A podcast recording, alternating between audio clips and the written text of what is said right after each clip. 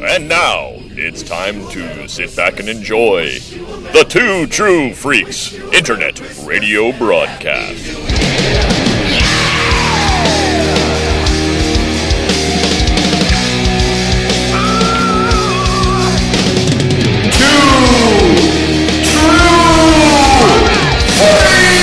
wish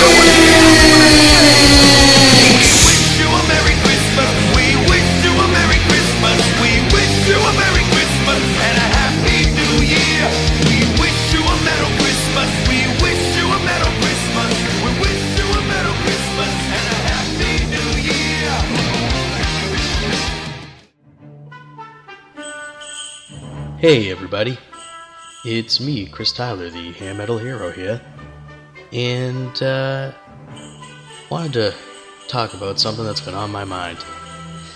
Um, a few of my in real life friends, not that you aren't all friends, because you are, uh, they've called me out on something. Uh, a few of them have dabbled in the podcasts that I'm on, and they made it known to me that I'm doing something that they didn't appreciate. They straight up told me that they said, Tyler, that's what they call me, Tyler. They said, How come you tone down your Bostonian accent when you record? And, uh, well, you know, it's true, I do. Because I, I want things to sound good. I want you people to listen. And I don't want to come off as a meathead. So, with them having called me out, and in the spirit of, of not wanting to be a colossal poser, I have decided to do uh, a, a, reading for you in the traditional Bostonian of a Christmas classic. A visit from St. Nicholas, with apologies to Clement Clarke Moore.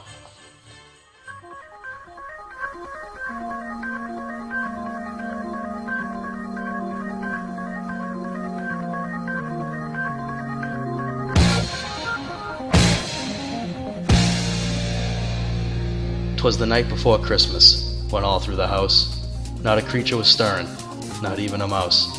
The stockings were hung by the chimney with care, in hopes that St. Nicholas soon would be there. The children were nestled all snug in their beds, while visions of sugar plums danced in their heads. And Ma in her kerchief and I in my cap had just settled in for a long winter's nap. When out on the lawn there arose such a clatter, I sprang from my bed to see what was the matter. Away to the window I flew like a flash, tore open the shutters and threw up the sash. The moon on the breast of the new fallen snow gave a luster of midday to objects below. When what to my wondering eyes did appear but a miniature sleigh and eight tiny reindeer. With a little old driver, so lively and quick, I knew in a moment he must be Saint Nick.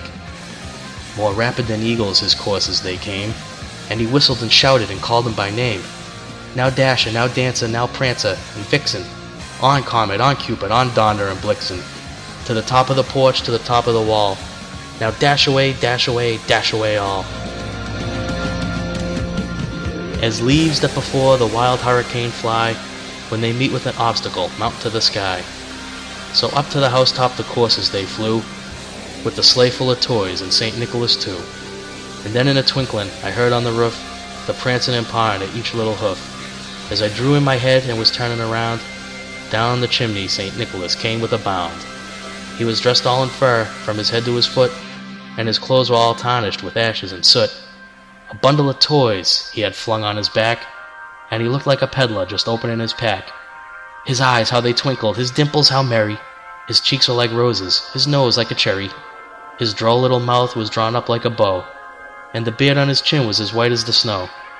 The stump of a pipe he held tight in his teeth, and the smoke it encircled his head like a wreath. He had a broad face and a little round belly that shook when he laughed like a bowl full of jelly. He was chubby and plump, a right jolly old elf, and I laughed when I saw him, in spite of myself. This thing about me. A wink of his eye and a twist of his head soon gave me to know I had nothing to dread. He spoke not a word, but went straight to his work, and filled all the stockings, then turned with a jerk, and laying his finger aside of his nose, and giving a nod up the chimney he rose. He sprang to his sleigh, to his team gave a whistle, and away they all flew like the down of a thistle. But I heard him exclaim ere he drove out of sight, Merry Christmas to all, and to all a good night. Yeah, that was Pissa. Um, well, there you go. Um, so I hope everybody enjoyed that. And, uh, you know, if you want me to keep using the real accent, let me know. If you like it just fine the way it is, let me know. And, uh, hopefully, you'll hear a real Boston accent and not one of those Departed or um, The Town or, you know, any of those movies that have taken place in Boston. Have blown away with, with Jeff Bridges is more probably one of the worst offenders in terms of bad Boston accents, but I love the movie. So um, yeah, let me know.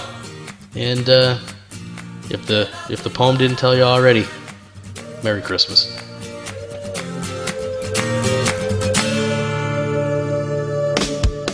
You can sponsor an episode of this or any other of your favorite Two True Freaks affiliated shows. Simply click the PayPal link on our website, donate any amount at all, tell us which show you're choosing and what message, if any, you'd like us to read on your behalf, and you will be an official sponsor of that show's very next episode, with your message read in the show's opener. It's that easy, and there is no minimum donation. Be a show sponsor today. If you shop at Amazon.com, please consider using the link at twotruefreaks.com to shop there. If you use this link to go to Amazon and then you shop, Two True Freaks gets a little cut of what you buy and it doesn't cost you anything extra. So you get to shop as usual and help out the Two True Freaks at the same time. Welcome to Amazon. I love you. Visit our brand new website at twotruefreaks.com. Two True Freaks is always spelled T W O T R U E F R E A K S. Join our forum at forumforgeeks.com, where you can discuss all of the shows on our feed with us and your fellow listeners. You can find Two True Freaks on Facebook. Just search for Two True Freaks.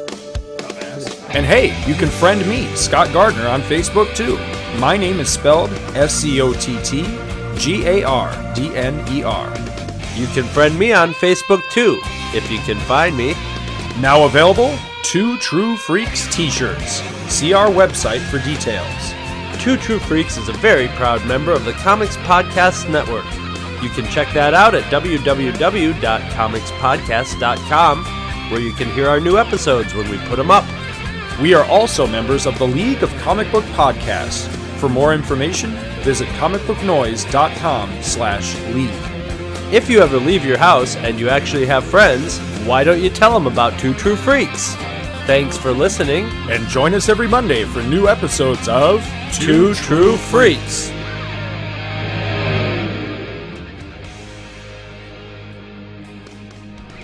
We were finally invited aboard one of these spacecraft, which landed near Ann Arbor, Michigan on October the 24th of 1954. This is a drawing of the craft.